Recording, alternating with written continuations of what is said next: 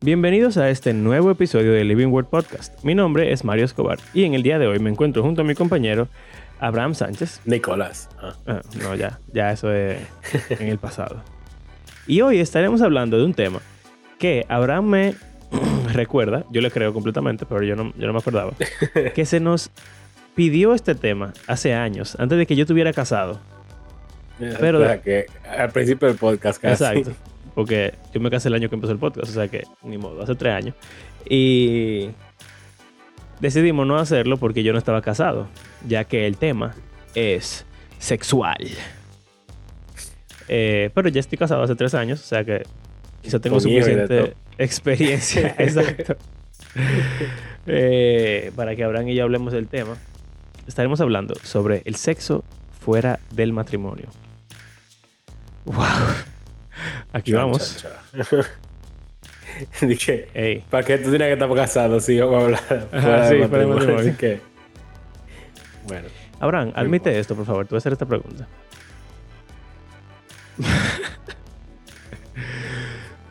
¿Tú tuviste sexo fuera del matrimonio? No. ¿Qué es sexo? Mm, es una buena pregunta. Tú sabes que yo- tú eres medio asexual, o sea que quizá tú no hiciste nada de novio. ¿Ustedes hicieron algo de No novio? es, no es asexual, Tú eres raro, man. es simplemente, Ad- bueno, exacto. Un tipo inusual. Exacto. O sea, no, no vamos a decir que tú eres eh, homosexual, porque evidentemente no es así. Pero Exacto. tú eres un tigre eh, con demasiado. Porque ni siquiera dominio propio. Si fuera dominio propio, no fuera tan raro. Es como que. Muy Eh. puro. Tú eres un tigre muy puro, man. O sea, no es que yo diría que soy que 100% puro en ese sentido, pero en verdad, hablando con otras personas, yo sí, como muy raro en comparación. Entonces, Como que no eso vamos, a, sería muy puro. no vamos a tirar al medio así en este episodio. Nuestras esposas no se odiarían. Tú fuiste que comenzaste tirando cosas. Yo verdad. no iba. No, yo, ya. Tú te, tú te Tú me estás preguntando de, que, de que, que- que te hicieron de novio y qué sé No, yo. no, yo, no te pregunté qué hicieron. Yo te pregunté si hicieron algo que se pudiera considerar pero- como. Dale, di- cuenta. Yo no sé, yo no voy a hablar. Eso está como muy raro, tú pregúntame eso. Y entonces pone la cámara solo para mí. Claro, para que te ponga, para que tú te veas, man, para que tú eres la estrella de este episodio ahora mismo. Claro, claro, claro. Bueno, Eh, es que si no- vamos a hablar de no sexo fuera del matrimonio, tenemos que tener algún tipo de experiencia sobre lo que es el sexo fuera del matrimonio. Bueno. Sí, aunque se puede poner como medio explícito. No seas tan explícito. No, Total. o sea, es que es explícito. Si vamos a hablar de qué, qué, qué- qué es sexo. Esa sería la, la primera pregunta, que por eso fue que tú comenzaste así. No Sí. es. Sí. Sí, porque si ustedes Porque- se... En verdad, en verdad, en verdad. Dale. En círculos cristianos, normalmente lo que se considera sexo es penetración. O, o sea, como el la, la, El acto la sexual. definición, la definición más reducida sería esa. Pero una persona que está casada o, o no y tenga una vida sexualmente activa hace muchísimas otras cosas que no necesariamente incluso conlleven penetración, pero que la persona consideraría como sexo. Pero como que cuando se están dando los parámetros y pautas a, a jóvenes, normalmente lo que se habla es de penetración. Y bueno, un ex alumno de nosotros nos preguntó sobre una práctica que hacen los mormones. ¿Tú llegaste a...? Mm, sí, ¿has es? Sí, sí, sí, sí, sí. sí. Y eso Dale. fue rarísimo para mí. Fue o muy sea, raro. yo no tenía idea de qué es lo que él estaba hablando. Yo lo googleé y yo quedé dije, oh no. Eh, Pero básicamente es como que los jóvenes mormones encontraron un supuesto loophole, o sea, ¿qué es lo que es un loophole en español? Básicamente, un hueco Un hoyo, entre la... Exacto, como que leyendo entre líneas en las reglas que le tienen sobre pureza sexual, ellos, entre comillas, descubrieron una forma en la que ellos pueden tener relaciones sin que cuente como que tuvieron relaciones, entonces no están en pecado, lo cual es, en mi opinión, una estupidez grandísima. Pero aparentemente para ellos eso es como que ellos se sienten libres de, de pecado, aparentemente, porque, o sea, y como que esforzarse tanto por hacer una cosa, como que si al final no te importa no pecar, entonces como que hazlo normal y ya, porque Sí, pasa tanto trabajo haciendo una cosa rara así, pero bueno, muy extraño, señores. Yo ni me acuerdo la, la Yo no me acuerdo cómo se llama. La voy a buscar, nada más para que si a ustedes les interesa puedan googlear. Sí, pero Aunque como no sé si deberían. PG, ustedes no pueden escuchar la descripción de lo que es. Pero, para no dejarlo con la duda, es básicamente como Es que, que, no me acuerdo. te ayuden. Es como que las dos personas Que tú no te puedes en- mover. Ajá, tú no te puedes mover. Entonces se necesita una tercera persona que Que mueve la cama. mueva la cama para que los cuerpos de las dos personas que están en el acto se muevan y entonces, obviamente, saben que en el sexo todo funciona con fricción. Entonces, la fricción la genera una tercera persona que hace que se muevan los cuerpos de los que están en eso y entonces sí, no es pecado porque eh, aparentemente el pecado es están moviendo. que Como Exacto, el que como que, ajá, que el, el hombre... Eh, o bueno, sí, que cualquiera de los dos se mueva para lograr el placer sexual. Eh, Entonces, como que si nadie se mueve y lo mueve otra gente, entonces no cuenta. Rarísimo. Exacto. No, Clarísimo. no creas, una cosa- una tú, cuestión- tú vas a buscar yo- una yo no- tercera persona para que te ayude. Qué Yo de verdad no sé. No sé. Ok, Abraham es un palomo. Y yo no me voy a meter ¿Cómo un medio a mí, a mí mismo. Entonces, eh, si una pareja de novios se besa, ¿eso es sexo? Eso es lo que yo decía. De que lo que uno define como un acto sexual es diferente. A menos, en verdad, quizás tiene sentido haber esperado a, que tú te casaras para hacer el episodio, para poder como ver las cosas Claro. desde el punto de vista diferente. Pero cuando uno nunca se ha casado y nunca ha tenido relaciones, tú, la gente quiere como que ve hasta dónde es el máximo que pueden llegar sin que, entre comillas, estén pecando. Casi siempre es así. O sea, casi nadie pregunta de que, ¿y, y qué sí se puede hacer? Eh, De que con intención de, De solo hacer o eso. sea, no, exacto, como de, de preservarse, o no sé si algo de conciencia o qué, pero es como que casi siempre ese tipo de preguntas son como que, ¿qué tan lejos yo puedo llegar? Sin Sí, que me yo digan que siento- yo estoy en pecado. Yo siento que eso es como. Porque tú dices, si no te importa pecar, entonces hazlo y ya. Pero ese no es el punto. pero- lo que pasa es que estas personas, por lo regular, las personas que son así, no es que le importa pecar porque no quieren pecar, sino porque entienden que si pecan, entonces van a tener una consecuencia, o Dios se lo va a tomar en cuenta y eso le puede traer un problema, o van para el infierno. Entonces, como a lo que... que yo voy a hablar ahorita es el, el evangelio de la prosperidad sexual. Ok. Yo no me acuerdo bien. Tú me, tú me lo dijiste una vez eso, pero yo no me acuerdo bien. Tema interesante. Sí. Hmm. Eh, entonces, como que, como queremos pecar tan fervientemente, pero al mismo tiempo queremos como estar con Dios y con el diablo, literalmente. Entonces, vamos a pecar de la forma menos Más clean. pecaminosa posible Exacto. para que haya menos remordimiento, para que haya menos juicio, para que, qué sé yo, una forma muy extraña O incluso y engañarse estúpida. quizá a uno mismo de que no está pecando. Sí, o sea, eso es lo que tiene más sentido, pero para mí es tan... eh, sí, o sea, es demasiado difícil que tú te...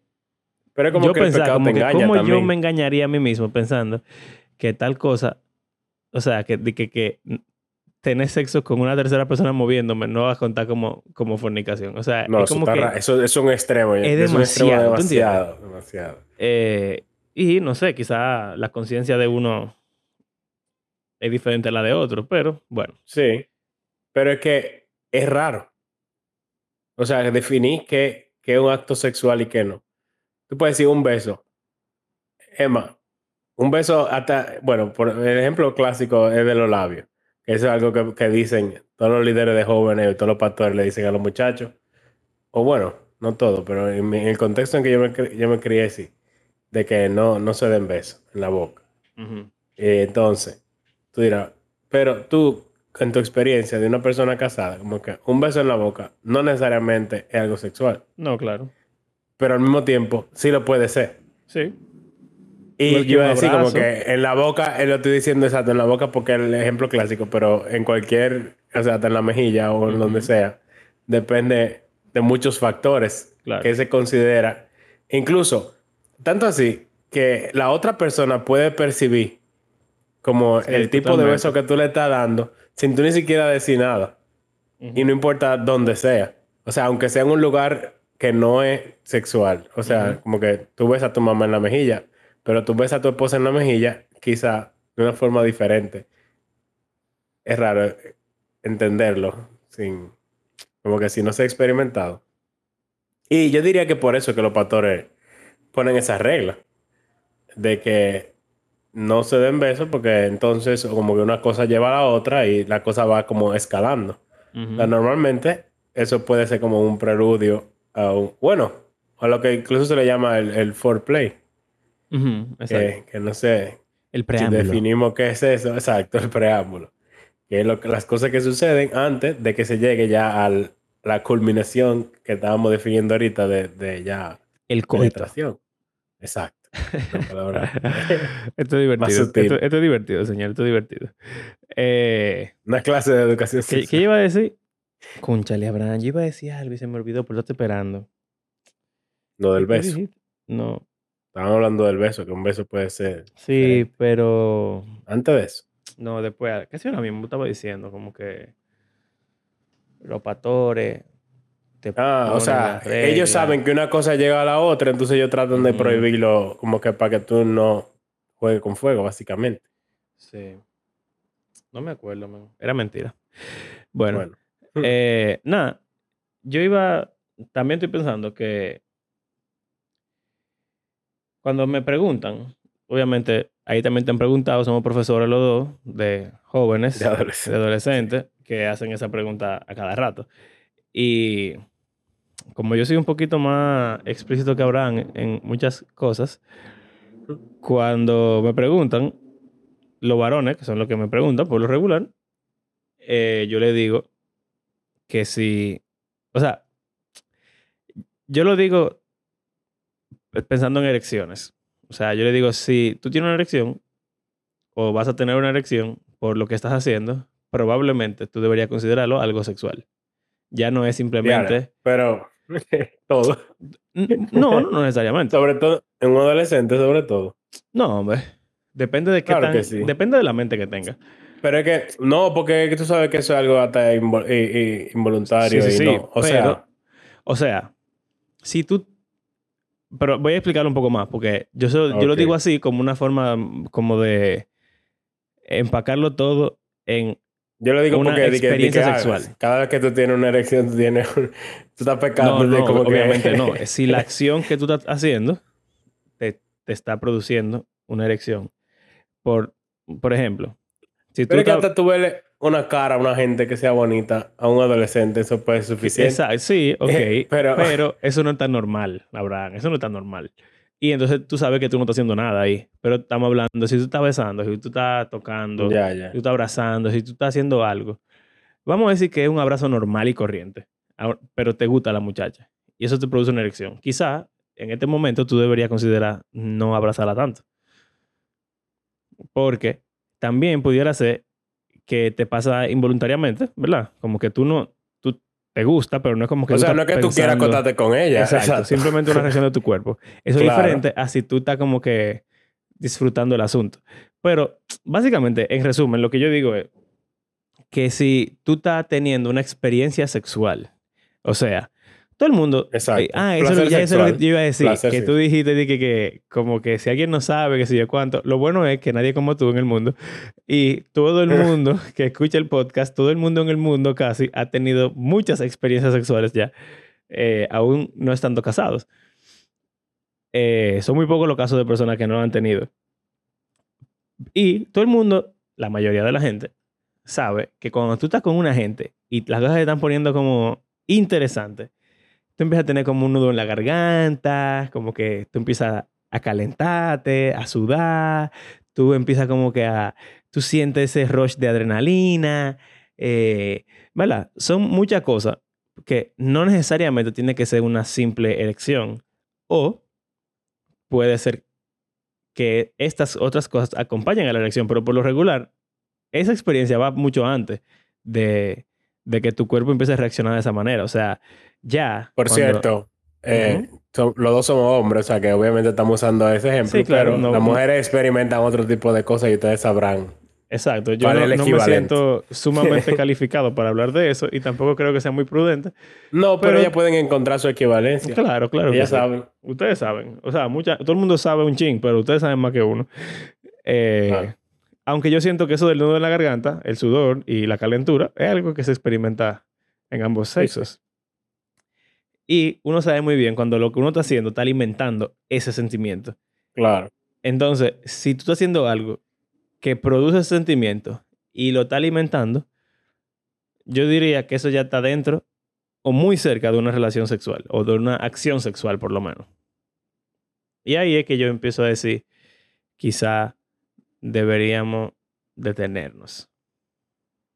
Exacto. O incluso tomar medidas para que la cosa no llegue a ese punto. Y obviamente, o sea, como que algo que se recomienda muchísimo en relaciones de pareja cristiana antes del matrimonio es establecer eh, límites.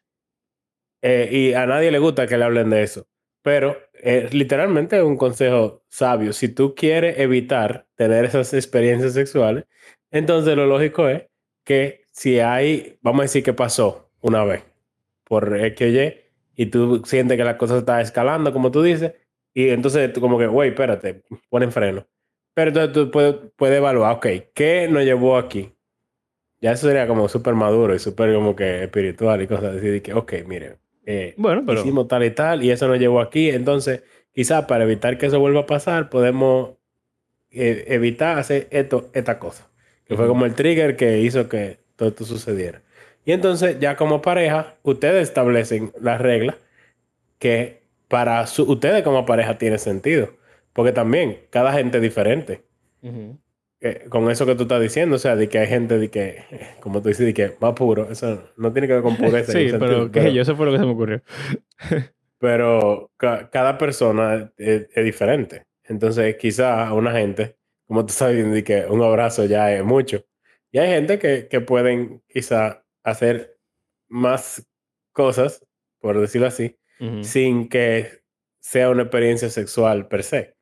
Es interesante que mientras más tú puedes hacer, menos sexual es el, asunto. Por ejemplo.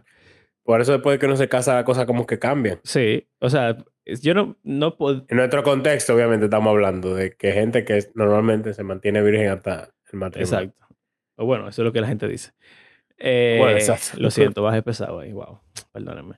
Eh, por ejemplo, cuando Carla y yo éramos novios, pensar que Carla se sentara arriba de mí era, o sea, de que, que súper sexual. Ahora mismo, que se siente arriba de mí es que simplemente me está usando de sillón. Exacto. Eh, ¿Tú entiendes? Como que las cosas cambian dependiendo del momento. Y eso es algo que yo iba a decir.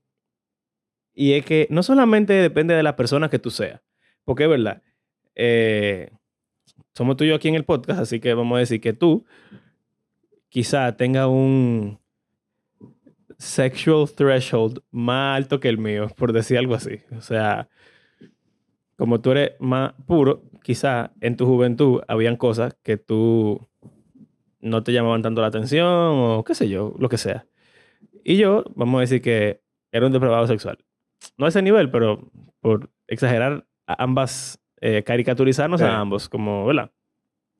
Pero no solamente eso. También tiene que ver con el momento en la relación en la que tú estás. Porque eso que tú estabas diciendo de que de, de ver a una persona como verle la cara y ya el muchacho está teniendo una erección, o abrazar, ya tiene una erección, o, o besar, y entonces ahí, tú sabes, como que eso depende mucho del momento.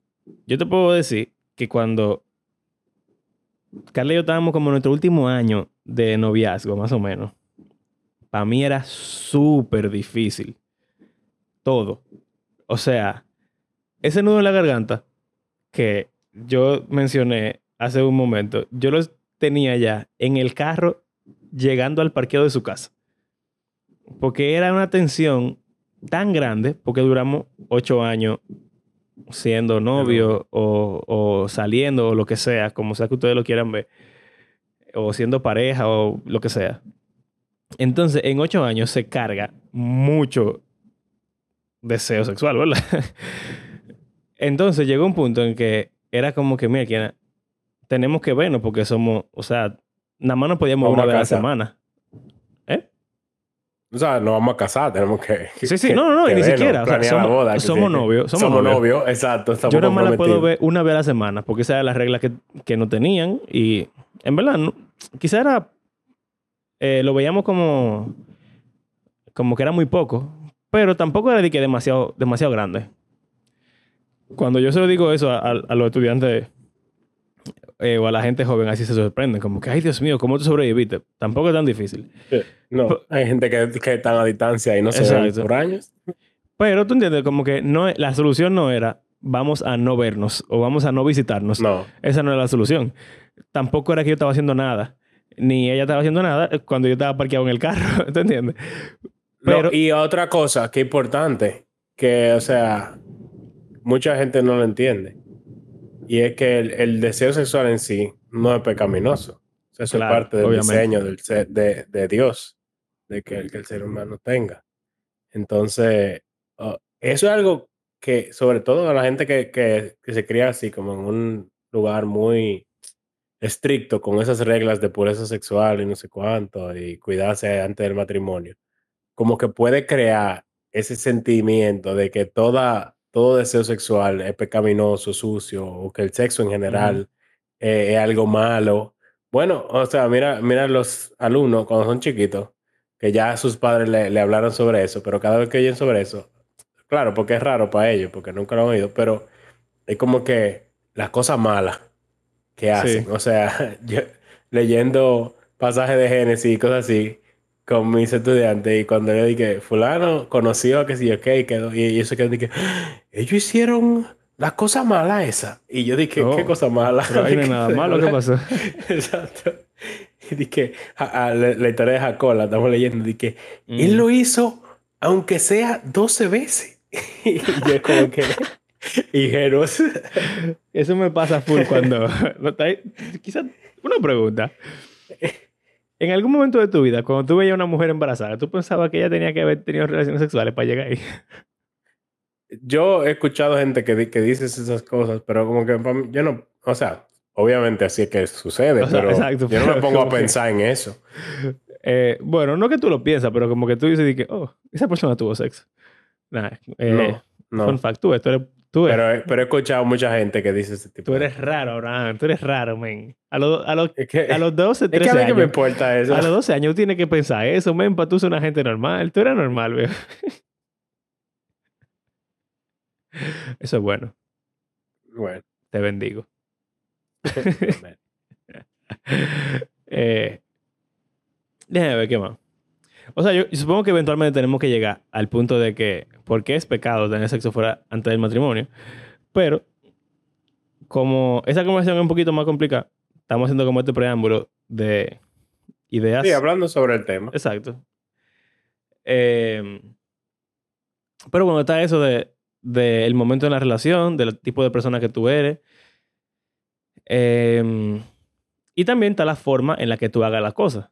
Un piquito ¿verdad? Un beso corto en los labios, superficial, no es igual que una chuleadera o un beso francés, como se conoce en el mundo internacional. Make out. Make out. No es nada igual. O, o en British, snogging. Oh, yo no sabía que, eso era eso. En Harry Potter lo aprendí. Mm. Dice, lo describe como que their lips were glued to each other. el día. Ok. Estábamos viendo una película. Diadre, qué risa. Carla y yo estábamos viendo una película de, de A Dog's Purpose. El propósito de un perro. Ah, Al final se, arregló, pero hubo un momento que era un clavísimo clavo y su madre, pero eh, el perro como que tiene conciencia y él está viendo a su dueño que está, e, es, un adolescente eh, y tiene una novia y entonces él dice que, pero ¿por qué se están lamiendo las caras? Algo así. Eh, y entonces como que sí, porque a estos humanos les, les gusta lamerse la cara, que sé cuánto. Y entonces, ah, pero cuando yo huelo el sudor significa que se van a lamer la cara, no sé qué. Eh, Oh, no. Eso fue divertido. Eh, entonces, la forma en la que tú haces algo influye mucho. O sea, eso de los besos, también los abrazos. Tú sabes que a ti te... Y la raza de mano, hay gente que le prohíben eso. No, ya eso, para mí eso es ya demasiado, men. O sea, tú tienes que tener un problema real si agarrarte de mano, por lo menos en un periodo largo de, de tu relación, es un, eh, de tropiezo para ti sexualmente, porque agarrarse de mano, men, es nada. Es muy romántico, pero no es Bueno. nada sexual. Bueno, eh, tú ves que cuando, cuando uno en las iglesias te enseñan, a las mujeres sobre todo, pero también, yo, así Sí, que yo abrazo. Casi siempre estos temas a las mujeres que, que le hablan. Bueno, porque, o pero- sea, se habla más a las mujeres de que porque los hombres se tientan por cualquier cosa. Entonces a las mujeres le viven advirtiendo todo el tiempo y casi Sí, lo sí. hacen ver como que los hombres son unos depravados sexuales que están, bu- o sea, no, casi como que no, así como se tienen- ve.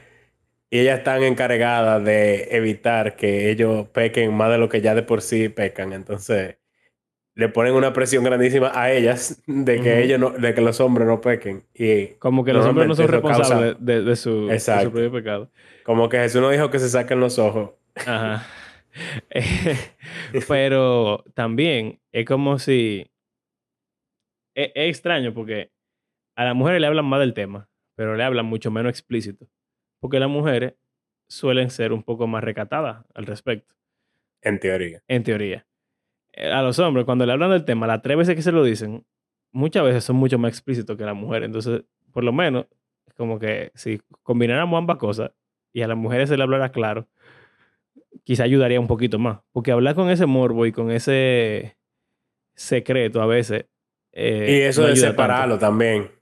De separar a las mujeres y a los hombres, eso para mí también puede traer sus problemas en un sentido. Sí, yo, yo pienso que, hay, un- hay sabiduría. Hay momentos. Exacto. Sí. Y Pero si hacerlo siempre, hacerlo Sí, siempre sí. separado, para mí es un problema. Y que tú no sepas de lo de ella y, tú- y ella no sepa lo, lo tuyo, eh, también para mí es problemático. También eh, demuestra mucha ingenuidad de parte de quien sea que se esté haciendo eso, porque ellos, los hombres y las mujeres, hablan de eso entre ellos. O sea, en el, los colegios, los muchachos se ponen a hablar de eso. No es como que uno. eh, o sea, no es como que tú estés evitando que ellos sepan algo. No, Que al contrario. Se, mal, se, se malinforman. Exacto. Que no saben de lo que están hablando y se ponen a hablar disparate, que no son Exactamente. cerca Entonces, de la eh, verdad. a veces es mejor que tú le digas la cosa tú y que los dos lo escuchen a que ellos estén diciendo cosas medio, medio extrañas. Em, Entonces, entonces, sería bueno hablar antes de, de dar, o sea, con una respuesta más conclu- conclusiva, concluyendo. de por qué, concluyente, qué sé yo. Hablar de lo del el evangelio de la propiedad sexual. Ok, dale, cuéntanos. Porque básicamente, miren qué es lo que pasa, señores. Y es la razón, yo creo, por la que la persona que me hizo esa pregunta la hizo, de que habláramos del tema en el podcast. Y es porque yo diría que lamentablemente en las iglesias, la forma de eh, justificar el, el hecho de que tú te preserves puro o virgen hasta el matrimonio, o, como que las razones que te dan para decirte, o sea, no es diciéndote por qué eso es pecado o por qué tú deberías evitar el pecado en sí, sino que se ponen a hablarte de toda la de todas las cosas que supuestamente van a pasar en tu futuro matrimonio si tú cumples con todas esas reglas que, los líderes te están poniendo. Entonces, eh, lo llaman así, de que de la prosperidad, porque es casi lo mismo. Para el que no sabe, Evangelio de la Prosperidad son la gente que te prometen de que tú vas a ser rico y tú vas a decir, ok, ¿cómo? Si, bueno, si tú diezmas tal cosa, si tú regalas todo lo que tú tienes, el Señor, Él te va a duplicar, triplicar y un cosa que yo, cuántas veces más tú vas a tener muchísimos cuartos, pero tú tienes que dar lo que tú tienes con fe al Señor, qué sé yo. Entonces, es algo parecido. Tú te guardas puro hasta el matrimonio, tú te casas siendo virgen y cuando tú te cases, la primera vez que tú tengas sexo, va a ser de que mejor, artificial el y que si universo, qué, wow. y tú vas a tener un matrimonio perfecto y que va a durar por siempre y que en el Señor se te casa con un cristiano, que sea otra también. Como que nunca va a haber problema, todo va a salir bien, ustedes van a tener mejor, la mejor relación del mundo. Si tú nunca viste porno, si yo cuánto, y bla, bla, bla, y si tú nunca te diste un besito cuando tú te das el primer beso el día de tu boda, eso va a ser, Va a ser lo más memorable del mundo. Ay, wow. Y yo puedo entender que en principio pudiese ser así para mucha gente, pero la realidad no corresponde con eso. es verdad. ¿Cuántos cristianos no se, no se divorcian? Y, o, o mira los gringos, por ejemplo. Los gringos son malos con ese sentido, de que se casan de 18 años, así, cristianos. O sea, se ve mucho eso. Sí. De que se- salen del colegio, tienen 18, tienen su primer trabajo en McDonald's y qué sé yo, y ya se casan con la primera que, que, que le diga que sí. ¿Para qué? Se acuestan porque están locos por acotarse y perder su virginidad, que, y- pero ellos se mantuvieron pura hasta el matrimonio.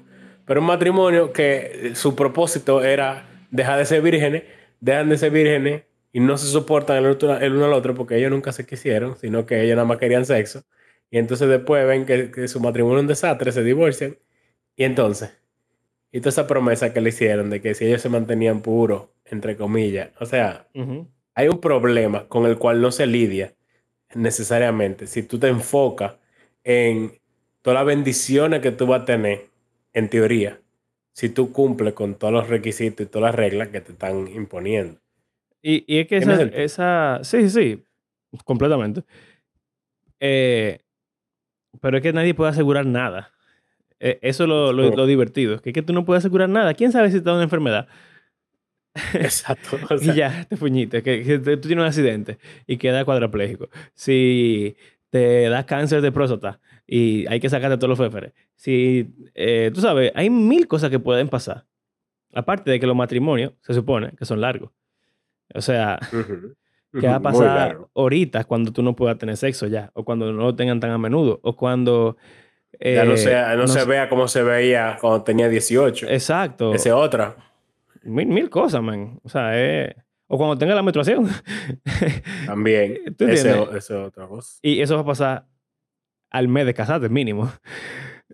Eh, Ujú. ¿Tú entiendes? Como que... Máximo, perdón. Hay gente que se casa y a la semana ya... Claro, la le va a estar la misma semana la de misma de boda, miel. Eso, Eso, eso es triste. no se puede evitar, pero, sí, claro. pero puede pasar. Entonces, como que hay mil otros factores que son factores reales que tú puedes ver y cuantificar que afectan la vida sexual de un matrimonio, que no tienen nada que ver con que Pero tú te guardaste puro.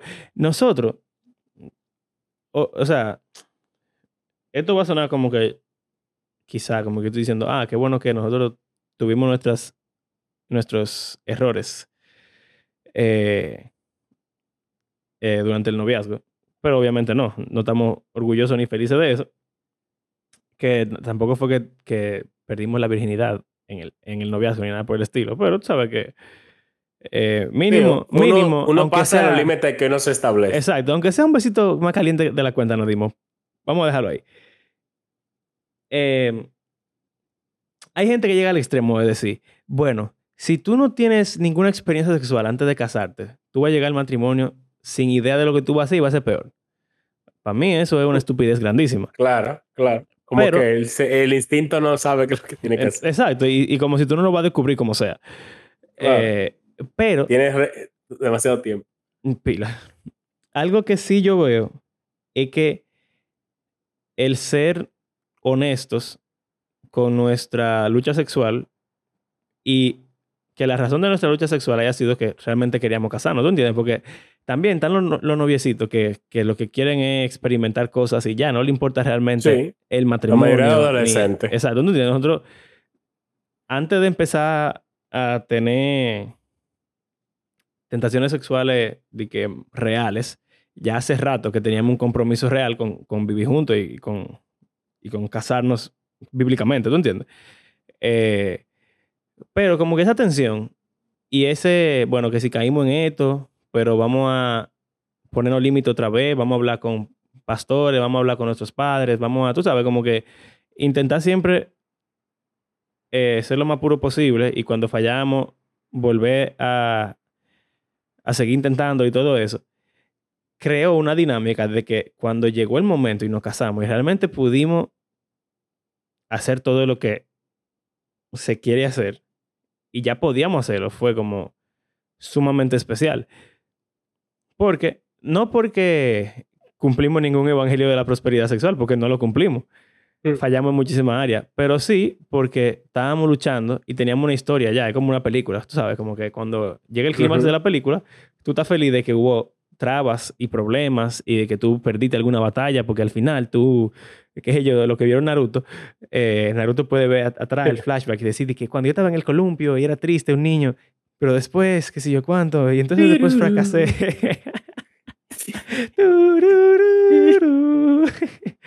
entonces, eso hace que tú lo veas y tú digas, wow, esta es nuestra historia.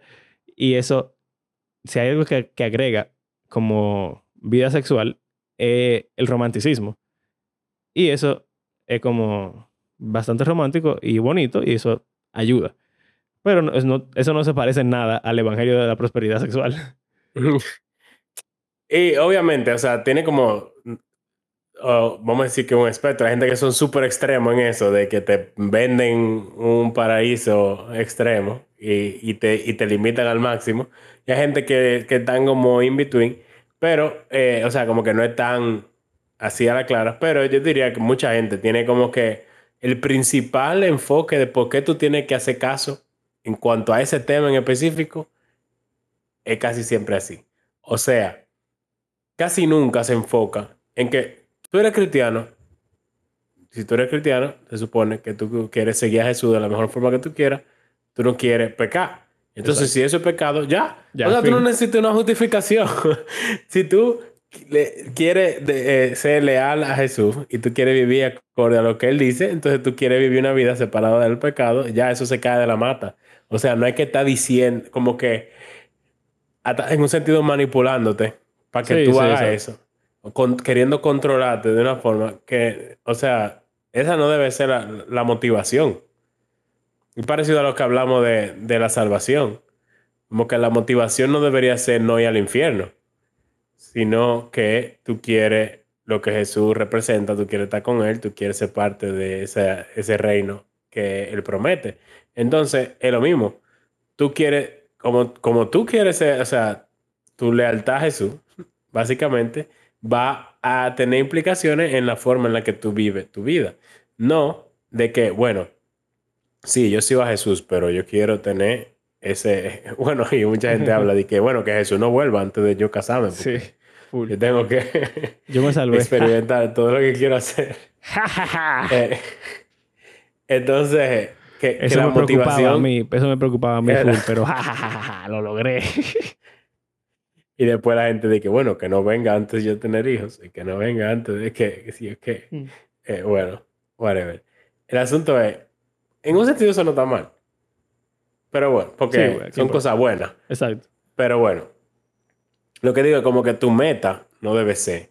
De que, o sea, no es porque yo soy cristiano ni porque yo quiero vivir eh, para Jesús y qué sé yo qué, sino que yo quiero tener el matrimonio perfecto, yo quiero tener la pareja perfecta, yo quiero tener el mejor sexo del mundo, entonces yo voy a hacer lo que mi pastor me dice para que entonces yo pueda tener éxito sexual. Como que, que es raro. O sea, no debe ser así, en mi opinión. Y lamentablemente yo creo que como que así es que se ve la mayor cantidad de veces. Eso es una, con las promesas que te venden, pero está la otra cara de la moneda. Parecido a lo, de, lo del infierno que yo estaba diciendo. ¿Qué es? Utiliza ah, como que la vergüenza y el, remordimiento, el, eh, como el hacerte sentir mal con la cosa que tú sí has hecho o quisieras hacer para que entonces tú digamos que, ay, no, yo no quiero que ese sea mi caso. O sea, como que te ponen, te hablan de muchas cosas para como buscar avergonzarte a, eh, como que shame you into submission. Como que tú te están avergonzado de ni siquiera pensar alguna de esas cosas o de hacer alguna de esas cosas para que no la gente, como que, o no que la gente, por ejemplo, una vez, eh, reunieron a las chicas y le estaban hablando sobre que ellas tienen que oh, ser más sabias. tienen que ser sabias. Al momento de entrar en relación así como de, de amores o de noviazgo. Porque, por ejemplo, eh, le sacaron una galletita y se la pasaron a la primera y le dijeron de que, ah, agárrala, tómala en tu mano. Haz lo que tú quieras con esa galletita. Decía, ok. Una la, la, pasó así por la mano y después dije, ok, pásasela a la, a la siguiente. La otra la cogió, fue, le mordió una esquinita, eh, la siguió manoseando y se la pasó a la otra.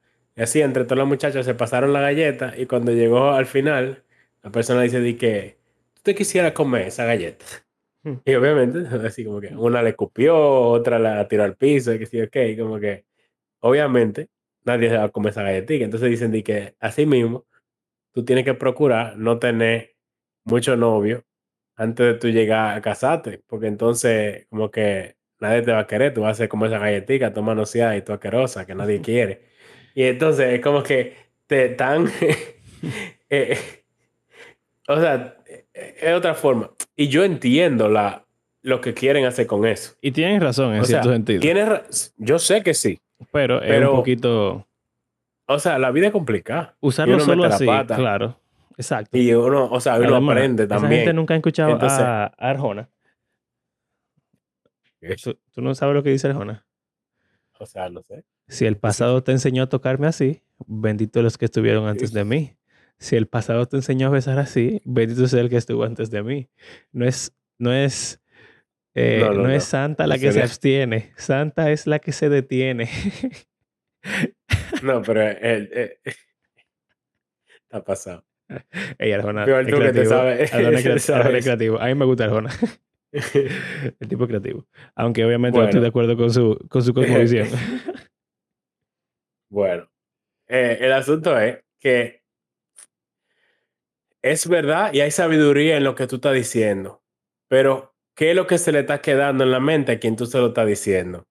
Basado en lo que yo he escuchado de feedback de esas conversaciones que han tenido con esas chicas, por ejemplo, eh, es como que la están tratando de controlar y manipular, haciéndola sentir avergonzada y, es como que casi la hacen no querer tener ningún novio porque como que sienten que si no es el ideal, el indicado, el que Dios tiene para ti, que ese otra también parte de esa cosa de la prosperidad, de como que hay uno reservado, especial para ti, desde la fundación del mundo que Dios tiene.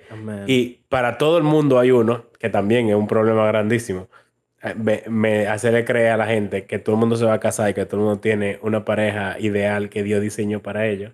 Eso no es verdad.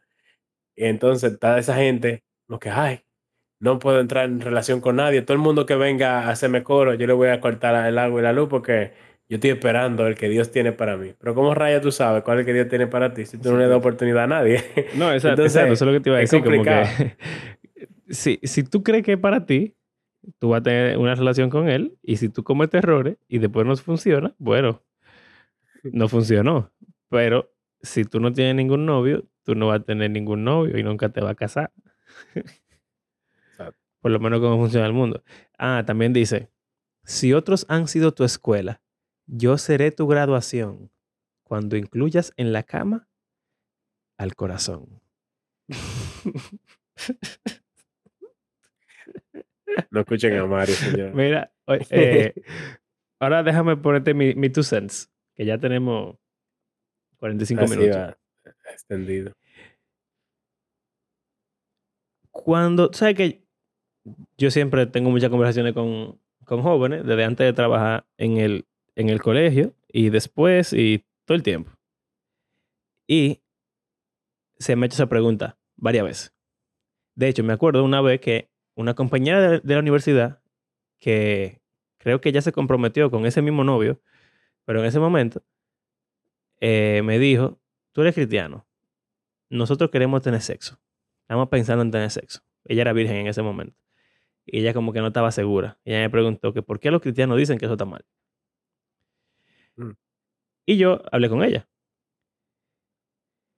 Y con el tiempo, mi, forma de pensar al respecto ha cambiado ligeramente. Porque... Mm. ¿Qué tú le dijiste aquella vez? En ese momento yo le dije, bueno, es que tú tienes que guardarte para ese momento. El, el sexo es un, una, como algo guardado para el matrimonio, es como el, el dicho del tío Ben, un gran poder conlleva una gran responsabilidad. Es un deleite que tú tienes, pero también tú tienes una responsabilidad. Eh, tú no deberías de estar recibiendo el beneficio si tú no tienes también la carga de decir esto para toda la vida. Eh, también me acuerdo que le dije que eso crea una seguridad, porque si la relación termina, por X o Y razón, y ya tuvieron sexo, esa persona se lleva consigo esa parte de ti y tú no la puedes recuperar. Y la única forma de tú asegurar, entre comillas, que la relación no va a terminar es que se casen, porque es el punto del matrimonio. Eh, cosas así. Que yo entiendo que son las razones, las mejores razones que el mundo cristiano tiene para ofrecer al respecto. Eh,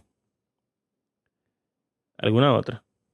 Bueno, seguro yo le dije todas las, razones que pudiéramos mencionar en el podcast. Pero hoy mismo yo estaba dando una clase sobre el pecado. ¿De qué es lo que es el pecado? El pecado es fallar en, eh, como errar, no dar al blanco. Fallar al blanco. Exacto. Entonces. O una distorsión de lo bueno. Exacto. Hay niveles de pecado. O sea, no es lo mismo si estamos viendo esa analogía de un, un está lejos del blanco y dardos, ¿verdad? Tú puedes darle al centro, o tú puedes darle al 9, o tú puedes darle al 1, o tú puedes darle, tirarlo fuera del, de, y darle a la pared, que es ello, y hace un tollo. O tirarlo para atrás. o matarte. Entonces, eh, o sea, depende. Tú, sabes, como que no es que todo es exactamente igual, como a veces uno, uno quisiera verlo en el mundo cristiano. Es lógico. Exacto. O sea, no es lo mismo yo coge un lápiz que me encontré en el piso sabiendo que no es mío y yo coge un cuchillo y mato a una gente. y darle después de muerto 20 puñaladas. Ese es otro nivel también. No es lo mismo matar que, que, que cortar la cabeza y, grabarlo y subirlo a YouTube y, ser un terrorista. bueno, entonces, también en otro momento he hablado como de que quizá uno debería dejar de pensar tanto en que si esto es pecado o no y pensar si es sabio o no, si conviene o no, porque al final eso es lo que es el pecado. Si no conviene, si no es sabio, si no es el centro, el, el objetivo perfecto, pues entonces en algo está fallando y ya es un pecado, aunque sea sutil la diferencia. Entonces, ahora mi respuesta yo siento que sería más como que quizá es verdad, hay forma en la que tener sexo fuera del matrimonio ni siquiera es tan malo. Pero eso no significa que no sea pecado. Porque quizá no es que es malo, es que no es perfecto. No es el ideal que Dios diseñó. Eso es. ¿Entiendes? No es el ideal. Entonces, quizás no es que tú te vas a hacer daño. Sí. Hay gente que dice, por ejemplo, ya yo estoy comprometido con este que yo me voy a casar, ya tenemos los planes de la boda hechos, que si yo qué. ¿Qué importa que me acueste una, un mes antes, una semana antes, el día antes? O sea, de la ceremonia. Eh, no hay ninguna diferencia. ya, ya eso está amarrado, ya eso está como que set. ¿Qué, ¿Qué, cambia? Es casi lo mismo. Exacto. Tú puedes pensarlo, ¿verdad? No, y así mismo. O sea, Carla y yo, cuando nos, casamos civil, duramos tres días para casarnos eh, por la iglesia. Ey.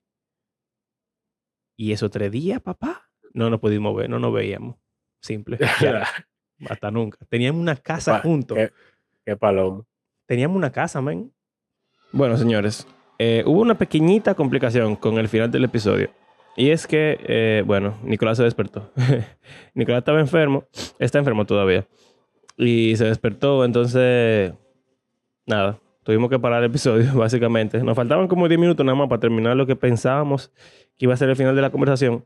Pero entonces lo que decidimos fue que vamos a dividir el episodio en dos partes, así que vamos a expandir un poco en el próximo episodio sobre lo que estábamos hablando al final, que es las razones por las cuales deberíamos esperar al matrimonio para tener sexo. Em, al final, terminamos diciendo que quizá no es tanto como que te hace mal sino que hay un ideal perfecto que es lo mejor. Y entonces tú, al desviarte de él, te estás perdiendo de algunos beneficios, más que necesariamente eh, dañarte. Porque estábamos diciendo ahí al final como que, bueno, una gente que tenga relaciones sexuales el día antes de su, de su boda, quizá eso no es tan trascendente eh, y tiene tantas repercusiones como alguien que vive una vida promiscua teniendo sexo con cualquier persona que se le venga al medio. Eh, pero bueno, entonces el próximo episodio vamos a seguir hablando de eso. Em, razones de por qué esperar, razones de por qué es negativo eh, tener sexo antes del matrimonio. Eh, y bueno, ideas de nosotros, porque ustedes saben que nosotros somos gente que piensa y dice cosas extrañas. Entonces, oh, aquí está Nicolás, la razón del final del episodio. Hola, di hola. Di hola. Bueno, gracias por acompañarnos en este episodio. Recuerden que hacemos este podcast porque creemos que la Biblia es un libro que está vivo y tiene el poder de Dios para transformar la vida de sus lectores y todo el mundo. Eh, si disfrutan nuestro podcast, recuerden compartirlo en las redes y si quieren apoyarnos económicamente pueden hacerlo en nuestras plataformas de PayPal o Patreon. Y será hasta la próxima donde terminaremos este episodio sobre el sexo fuera del matrimonio con Nicolás. Dime. ¿Ya no quiere ver Madagascar? Vamos.